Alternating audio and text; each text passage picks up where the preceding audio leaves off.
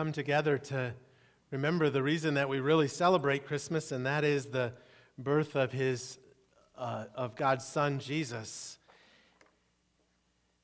In front of you, you will find a connection card. It is a blue card. I actually didn't bring one up with me, but you know it's right there in front of you. If you are a guest with us, I want to encourage you to fill that out and just leave it on the pew after the service, and uh, ushers will come around and pick that up. We would love to be able to welcome you to the church. And I also encourage you, if you are a, a visitor, to make your way to the Connection Central booth in the foyer after the service. And we have a gift for you and also some information about the church. And I would encourage you to go ahead and pick that up. If you're a regular attender, this is a great opportunity for us to uh, stay in touch with you. You can leave us a prayer request or a praise report or maybe to request information. For example, if you want to request to come to the mid year congregational meeting, uh, just uh, mark that on the back and we will make sure that uh, you are signed up to attend uh, that on January 20th. A couple other announcements just to make note of. Uh, first of all, uh, there is a baby shower for both Julie, who shared a, m- a few moments ago, and also Susan Hun on. Um, January 7th. And if you would like to give just a donation for a, a gift that would, would come from the whole church, you can give uh, your gift, uh, your money to Alma, and she's, she will be uh, purchasing that gift. One other announcement to make note of in terms of the church is next Sunday is New Year's Eve, and we will have a New Year's Eve drop in from 8 o'clock to midnight. You don't have to stay the whole time. That's why we call it a drop in. But uh, we will be here, and it'll be a lot of fun. We have some organized uh, games and activities. There will be a lot of food and uh, some worship and a time to share and to pray as we enter into the new year. So keep that in mind. That'll be a great time together. That's next Sunday from at, starting at 8 o'clock, New Year's, New Year's Eve drop in. Or, new, yeah, New Year's Eve drop in. One other announcement, and this is a fun one. On Tuesday this week, Kenichi and Nao had their baby. And uh, so to, uh, on December 9th, or December 19th is the birth, birthday of Kinsei. Now I have to be careful with Kinsei because it sounds too much like my daughter Kinsey. But Kinsei was born to Nao and Kenichi and is healthy and at home. I talked to Kenichi this morning, and everybody is doing very well. So that is a praise report. I am sure that many of you are busy today and tomorrow as you head off to families, uh, homes, or, or relatives, or maybe people are coming to your house. And uh, family gatherings around Christmas when I was a, ki- was a kid were always a lot of fun most of the time. Every once in a while, I, will re- I remember that the Chris- even at Christmas dinner table, there would be heated discussion. Maybe you can't relate to this, but Every, but every once in a while, if certain topics, namely religion and politics, were brought up, tempers would fly, and even Christmas dinner tur- turned into an argument. This especially seemed to be the case when my aunts from California was, would come to Iowa, where I grew up. Now, there was something about my aunts, especially to my dad, they just seemed to want to get under his skin. And so maybe you can relate to this. Maybe a season of supposed to be merry and bright and peace on earth, goodwill towards men is more an exercise of biting your tongue and stuffing your emotions. Or maybe you don't worry about it at all, you just let it all out and let Uncle Know It All have it, and Aunt Pain in my backside really know what you think. And, uh, and you just, and family Christmases turned into a very exciting, memorable activity. Whenever I watch the Home Alone movie, which is on this time of year, I kind of am left wondering if it wasn't for the pesky robbers, if Kevin really would have had a better Christmas all by himself apart from his family. Now, I don't want to give the wrong impression. I'm very much looking to- forward to uh, my family Christmas today and tomorrow. In fact, we're driving to see my parents this afternoon after church, and this is the first time I've been with my parents since I've moved to California. So, my first Christmas with my family in 12 years. And so, I'm looking forward uh, to all of these things, these family get togethers. But the reason I bring up family conflict is because I'm trying to paint a picture. As we read the story of Jesus' birth and then the rest of his life, it really is a story of love, but it is also a story that has conflict all over the place. Think even about when uh, Jesus was born and King Herod, when he heard about uh, Jesus' birth, sought that uh, to have all the children, two years old and younger, killed just because he was trying to wipe out this little baby. Now, fortunately, through uh, an angel appearing to Joseph, they fled to Egypt and Jesus wasn't killed, but conflict was always in Jesus' life. There was, here was a person of love, and yet there is arguing and opposition always around him. And I wish that I could say that Jesus came on that first Christmas morning to take away all family conflict, but Jesus actually says the exact opposite. Matthew 10 34 and 35 reads this way Do not think that I have come to bring peace to the earth. And we're going to talk about this in a minute. Because what didn't the angels to the shepherds say that? Do not think that I have come to bring peace to the earth. I did not come to bring peace, but a sword. For I have come to set a man against his father, and a daughter against her mother, and a daughter in law against her mother in law. And even at his birth, it was prophesied to Jesus' mother Mary that her son would cause arguing and opposition. This, these words were spoken when Jesus was eight days old. Luke 2 34 and 35. Behold, this child is appointed for the fall and rising of many in Israel, and for a sign that is opposed, and a sword will pierce through your own soul also so that the thoughts from many hearts may be revealed. That's not your normal, typical uh, Christmas Eve verse, but it is a part of the Christmas story. As I said, these, these, this statement was given to Jesus when he was only eight years old, and so, eight days old. And so it is a verse that uh, uh, is part of the Christmas story. And I, the reason I read it is because I think it is actually Plenty applicable for us when tensions rise at Uncle Know It All's house and families have conflict. And so, the, for us, the, for, uh, for those of us who are here this morning and are Christians, the question before us is how can we be a light and a testimony and an example in the midst of arguing and complaining? But maybe you are here this morning and you're here because it's Christmas Eve and you don't usually come to church, and maybe you don't even consider yourself a, cha- a, a Christian, but I'm glad you're here because I believe that this Bible passage has a challenge for you as well. I want to encourage you to wrestle with a couple questions. If Jesus caused and causes so many strong emotions in people and is the source of so many conflicts at his birth and through his life and even throughout, uh, in, even throughout history since then, what do you really believe about him? Because beliefs about him have caused a lot of arguments and conflicts. And if Jesus has not been at the top priority in your life, and you don't get stirred up with all kinds of emotions and love and of love and passion for God, my question for you this morning is why not?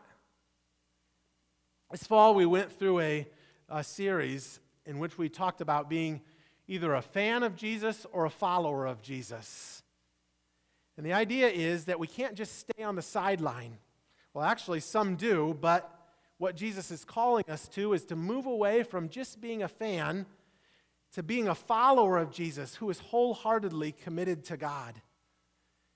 And so, again, we ask ourselves the question are you a fan are you a follower? Today's Advent theme that we just uh, that John and Julie and their girls just lit for us is the theme of love. And we want to pray that God would help us to understand how do conflict and love actually go together. And, wh- and what is this ultimate example of love? Jesus. How does he handle conflict? So, as we turn to our passage once more, let's just take a minute and pray for our message. Father God, as we gather here this morning on Christmas Eve morning, we are mindful of the reason that you really came. And that is because you came as the Savior of this world. But that, that salvation was actually done through some very difficult circumstances as we think about the conflict that you endured in your life, in your crucifixion, in, your, in the trial that led up to it. And God, this morning as we gather, we want to focus our hearts on you. Even when we think of those that are around us that cause conflict in our lives, we pray that you would help us to know how that we can be people of love. And so we lift up this sermon to you in Jesus' name. Amen. the verse that we just read from Luke 2. In fact, if you want to open your Bibles, it, uh, the, there's a Pew Bible in front of you and Luke 2 is on page 857.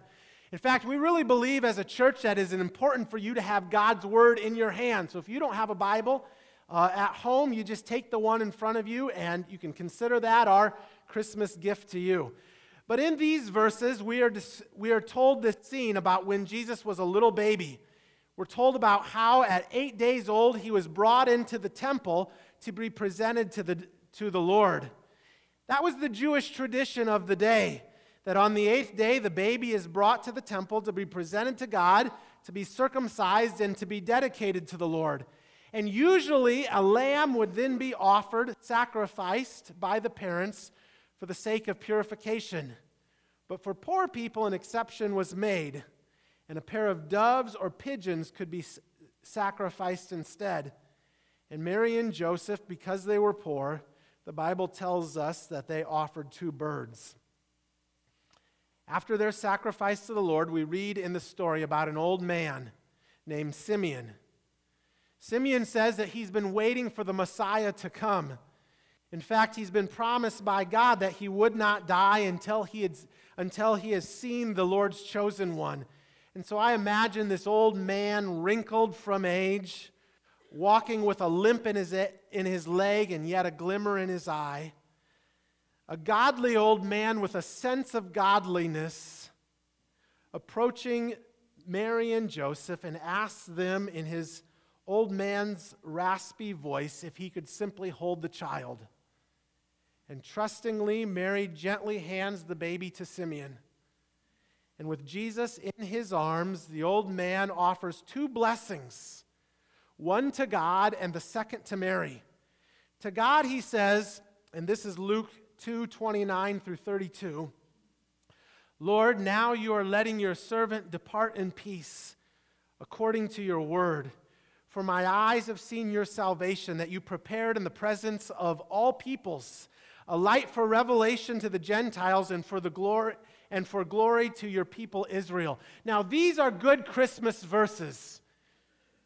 This idea of this beautiful description of why Jesus came to this earth. It talks about Jesus being salvation. It talks about him being a light for revelation. It talks about being the uh, God's glory for his for God's people. And so these themes warm our hearts as we think about them. But at, and these were actually the verses I planned on focusing on this morning. But as I prepared this uh, for today's sermon, I couldn't be helped I couldn't help but be drawn more and more to the blessing that, that Simeon offers to Mary. And that's what the Bible calls it. It says that this is a blessing, though at first glance it doesn't look like a blessing. To Mary, Simeon says, Behold, this child is appointed for the fall and rising of many in Israel, and for a sign that is opposed and a sword will pierce through your own soul also, so that the thoughts of many hearts will be revealed. Now, this is not such a rosy picture of why Jesus came to this earth.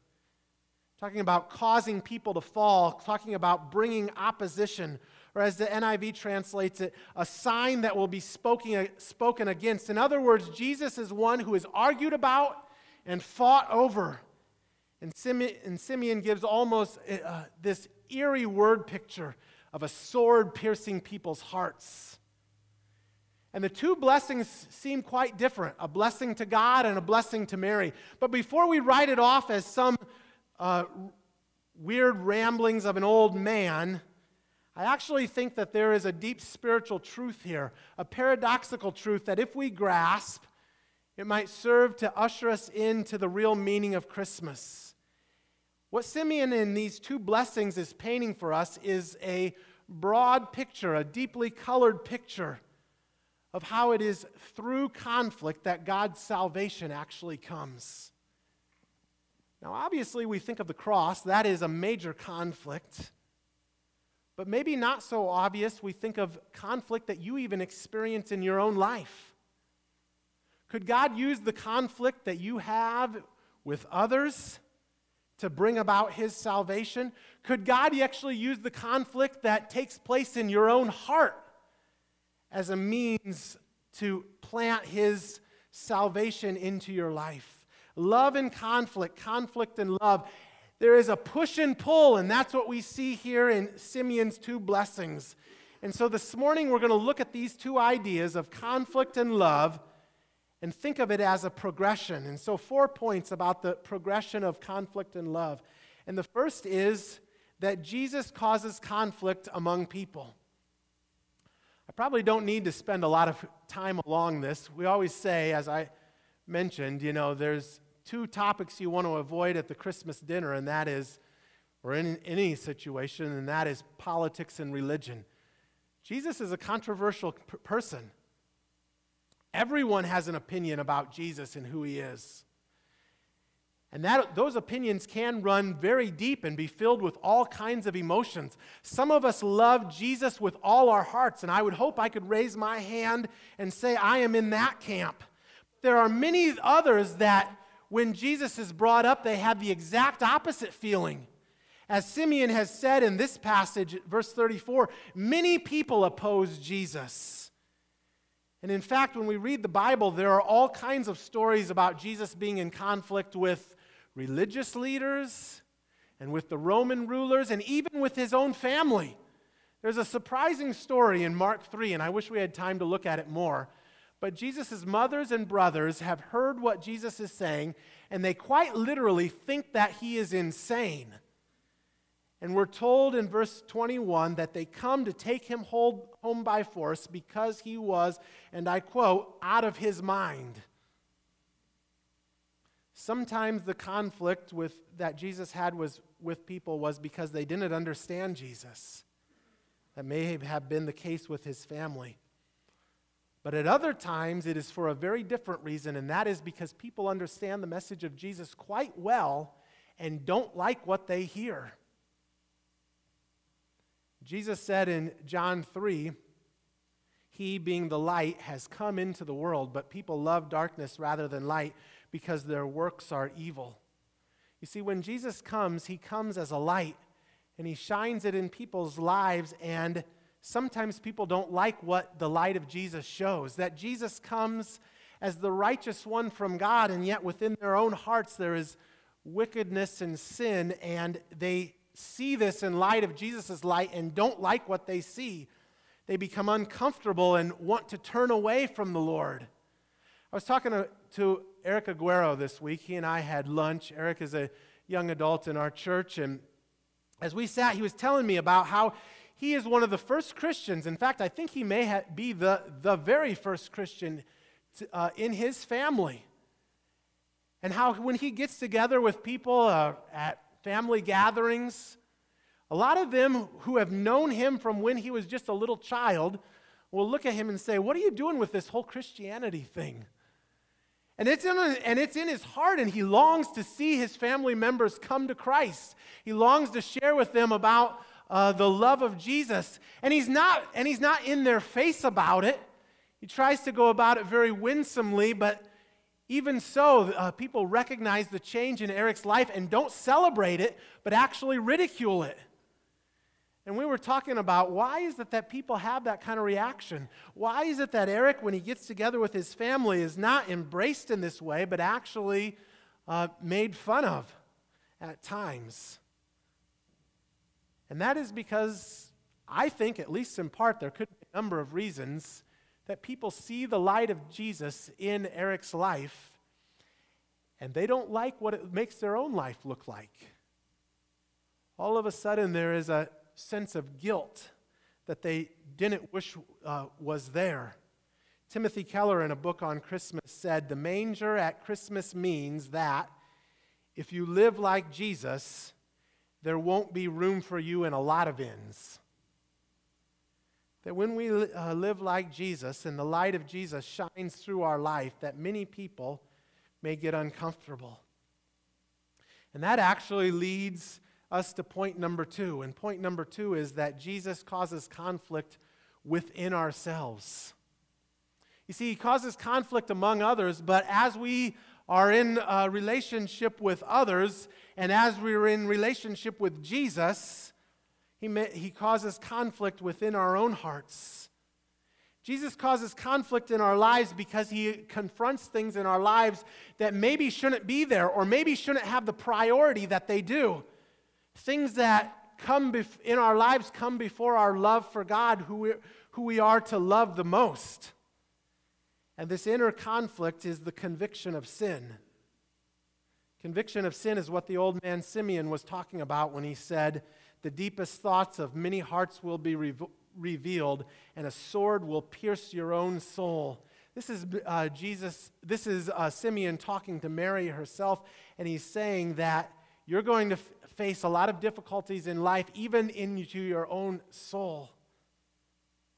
This idea of a sword piercing our soul is spoken about in relationship to God's word in Hebrews 4:12 for the word of God is living and active sharper than any double-edged sword it penetrates to it penetrates even to dividing soul and spirit joints and marrow it judges the thoughts and attitudes of the heart conviction is like a judgment we get this sense in our hearts of being guilty, of God being displeased with our thoughts or our attitudes or our actions.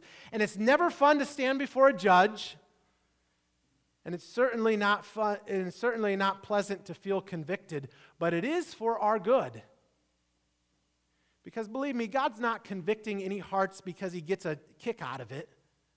No, he convicts us because he longs for us to be, got, to be led into a better way into the way of his son Jesus. As any parent will tell you, mom and dad discipline their children for their own good, not because they get a lot of joy out of it, but because they want their ch- children to learn right from wrong and to be led to a productive and healthy life. Hebrews 12:6 says, "The Lord disciplines those he loves, and he punishes everyone he accepts as a son." You ought not to worry if you feel guilty after you sin. Rather, you ought to be worried if you sin and you don't feel anything. That's when you're really in trouble. Because that's when your heart has really grown, grown hard and cold towards the Lord. But a guilty conscience means that God is speaking to us and telling us that He loves us and that we are His children, or that He loves us and He longs for us to be His children, to lead us into a life that is submitted to Him. In fact, it is this act of giving ourselves to God that we are forgiven and healed. And that is the third point that conflict within us can lead to our healing. Chelsea and I sat in our living room with a couple.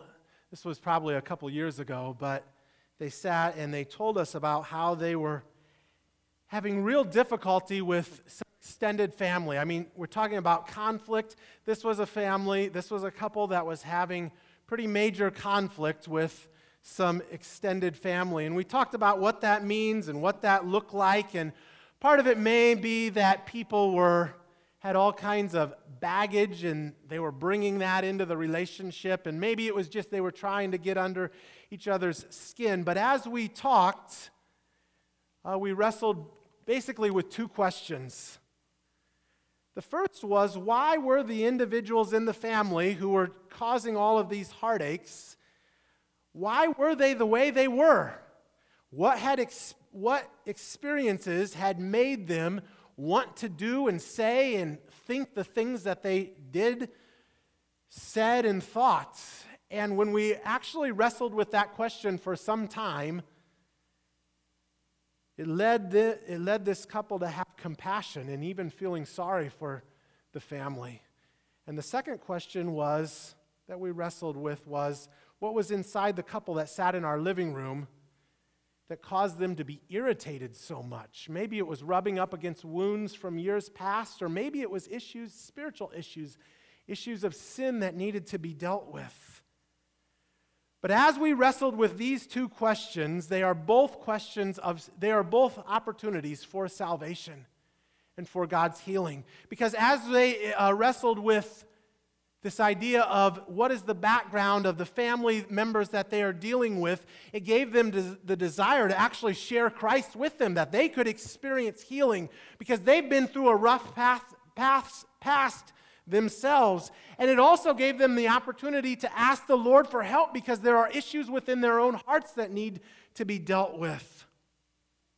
A pastor from a long time ago said, The child of God has two great marks about him. He may, may be known by his inward warfare as well as by his inward peace. You see, Christians, we are called to constantly be wrestling with what is the Lord doing in my heart and life? How is He causing me to grow? Where is He causing me to throw off sin and to submit my life more to Him? This is the inward warfare. And, it, and this inward warfare actually leads to the inner peace that we long for. A couple of analogies. A surgeon cuts open his, his patient so that he can get the tumor out and remove it. What is at first painful, the cutting open of one's body, is ultimately for his physical healing. Likewise, a therapist makes her patient confront painful memories deep within her what is at first painful, dealing with these hurtful feelings, is ultimately for her emotional healing. And now, the good news of Jesus that Jesus convicts us of our sins.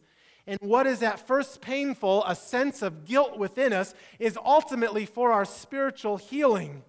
And so don't push these feelings aside. As the Lord, when the Lord tugs on your heart and you sense an, uh, and you have a sense of your need for Him, embrace that and run towards God and not away from the Lord. The, the, a guilty conscience is not a thing that should be shunned, but embraced because it is our opportunity to actually receive the forgiveness and the healing that God provides. Now, this is probably a different Christmas message than you anticipated hearing coming in this morning. It's a different message than I planned on preaching. But I couldn't get away from this idea of the blessing that Simeon offers to Mary. And so now let me come back to where I hinted we were going to go in a, a moment ago, and that is to the angel's words to the shepherds. Glory to God in the highest, and on earth peace among those with whom his favor rests. If Jesus brings conflict, what in the world are these angels talking about? Well, that's a very good question. And here's the answer Peace on earth to those with whom God is well pleased means that the only way we can have peace while we are on earth is when we are pleasing to God. And so, this statement from the angels doesn't stand in contradiction to today's message, but actually ties the whole sermon together. God's conflict and God's love are not opposed to each other. Rather, it is only through the inner conviction of God that we can feel our need for Him, to turn to Him and to ask Him for forgiveness and for His help. And conflict with others may also force you to deal with what is really in your own heart. And this may lead you to ask for God's help as well. And all of this is really an act of repentance. Repenting is the act of turning away from sin and turning to God. And it is in the act of repentance that we are made clean and become pleasing to God. When we are pleasing to God, we can experience the peace of God within us. And so maybe you are here this morning and you know that deep inside your heart you are not pleasing to God that you hate to admit it, but there is something within you that tugs at your conscience that you know, I need to get right with the Lord. It is this idea of asking God to come into our lives, turning away from our sin and turning to God and receiving His, His forgiveness by repenting of our sins. Timothy Keller, I quoted from his book a moment ago, and I will again now. God's peace comes after the inner conflict of repentance. Repentance is like antiseptic. You pour antiseptic onto a wound and it stings, but it heals. That's how repentance works. It creates terrible inner turmoil because you have to admit you things you don't want to admit. You have to acknowledge your weakness and that you don't uh, and you don't want to acknowledge that. However, that's the only way to, to new peace, to the new peace of forgiveness and reconciliation. Glory to God in the highest, and on earth peace among those whom, with whom he is well pleased means that Jesus came to bring peace to this earth by changing people so that we are pleasing to God. Jesus died on the cross for our forgiveness, and he convicts our hearts to help us know that we need his forgiveness, strength, and healing. So, three points so far, and then our last point. Point one Jesus causes conflict among people. Point two, Jesus causes conflict within ourselves. Point three, the conflict within us leads us to our healing. And now, finally, a healed heart can be a testimony of God's love in the midst of conflict. And so, this is where we have application for uh, our family gatherings that we might be a testimony of God's love and show that God can really change a heart. That while we were once, as Julie was talking about, impatient people, though I don't know if Julie was super impatient, but God changes us to be patient people and to be generous and to be loving. And He changes us, and that in itself is a testimony. Simeon talked about being a testimony. He said that Jesus came as a light for revelation to testify about who God was. And Jesus was a perfect example in the midst of all the conflict he experienced in life. Not one, not one time did he act contrary to how God wanted him to live. He was always a person of love, a person of peace, and a person of patience. Jesus never compromised the truth, and he always came with a spirit of kindness. So, our hearts, when we have been healed and made whole like Jesus, can begin to testify to the same type of things. That a healed heart can be a testimony of God's love in the midst of conflict. Jesus came as a light to revelation, a light for revelation, and Jesus calls us to do the same thing. In the Sermon on the Mount, he said, You are the light of the world. A city on a hill cannot be hidden nor do people light a lamp and put it under a basket, but instead they put it on a stand and it gives light to, the, to all in the house. In the same way, let your light shine before others, so that they may see your good works and give glory to your Father who is in heaven. Christmas is described as the season of lights, right? Well, my family, we love to go drive through the neighborhood and just see all the lights. In fact, there's one street in our neighborhood that we have probably been to 10 times already this Christmas season. It's a light that it's a street that all the lights are lit up, all the houses are lit up, and then the lights are synchronized to music. You got a special radio station. And maybe you have seen uh, streets like that. We have this is the season of lights, and all the houses are decorated. And you're going to sit down with family either today or tomorrow around a Christmas tree that's all covered in lights. And my encouragement to you is to let those lights remind you that you are to be a light of Jesus' love, that you're to be a testimony to show others of what God can do in a changed heart. Now, some people will not like that light, and it may even make them uncomfortable. But I still believe that God's kindness is attractive and winsome. As Paul said in Romans 2 4, do you not know that it is God's kindness that leads to repentance? So I want to encourage us to don't, let, don't be afraid to let your light shine. You know, sometimes we shy away from these conflicts. Don't be, don't be afraid to talk to others about God in their life and to share with them that the, the reason that you celebrate Christmas. One day we will all stand before God in the light of His glory. And our prayer is that those that we know and love will thank us for sharing with them the good news of why Jesus came to this earth. A few years ago, on Christmas Eve, Chelsea and I, we went down to her extended family's house and we gathered around the Christmas table. And uh, one of her uncles, and her un- this is an uncle that loves to talk and loves to share his opinion. He begins his spiel that I've heard before about how Jesus is his hero, but not his Savior and Lord. And here it is, meant to be a Christmas dinner, and so I don't respond. It's supposed to be a pleasant meal. I'm just like, okay, whatever. Uncle so and so, I won't give a name. You can have your opinion.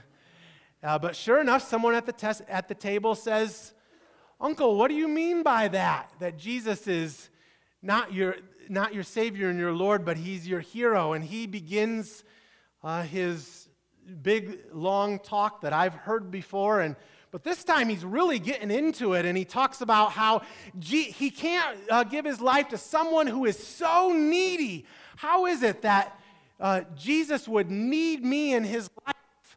Why is it that Jesus would need me to declare my loyalty, to declare my faith and belief in him?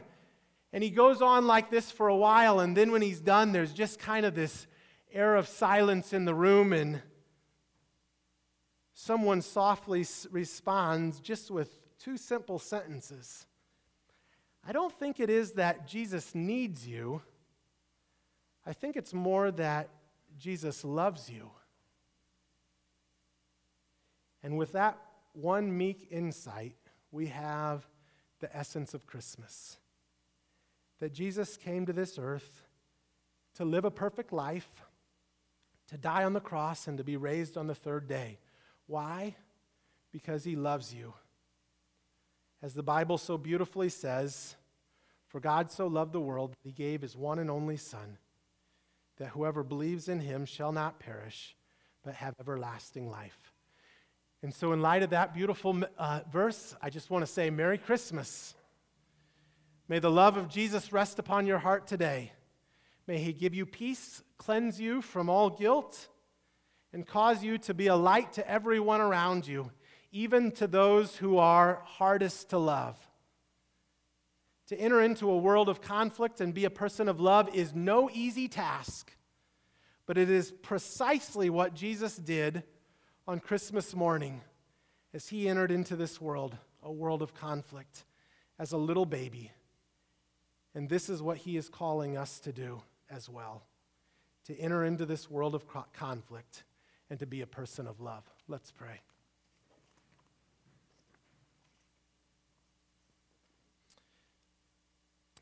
Father God, we are very mindful of the fact that Jesus entered into this world after having spent eternity in your glory. That he experienced all the luxuries of being God himself. And he laid those comforts aside not because he needed to or because he had to or not because he needed us in, our, in his life so much, but simply because he loves us.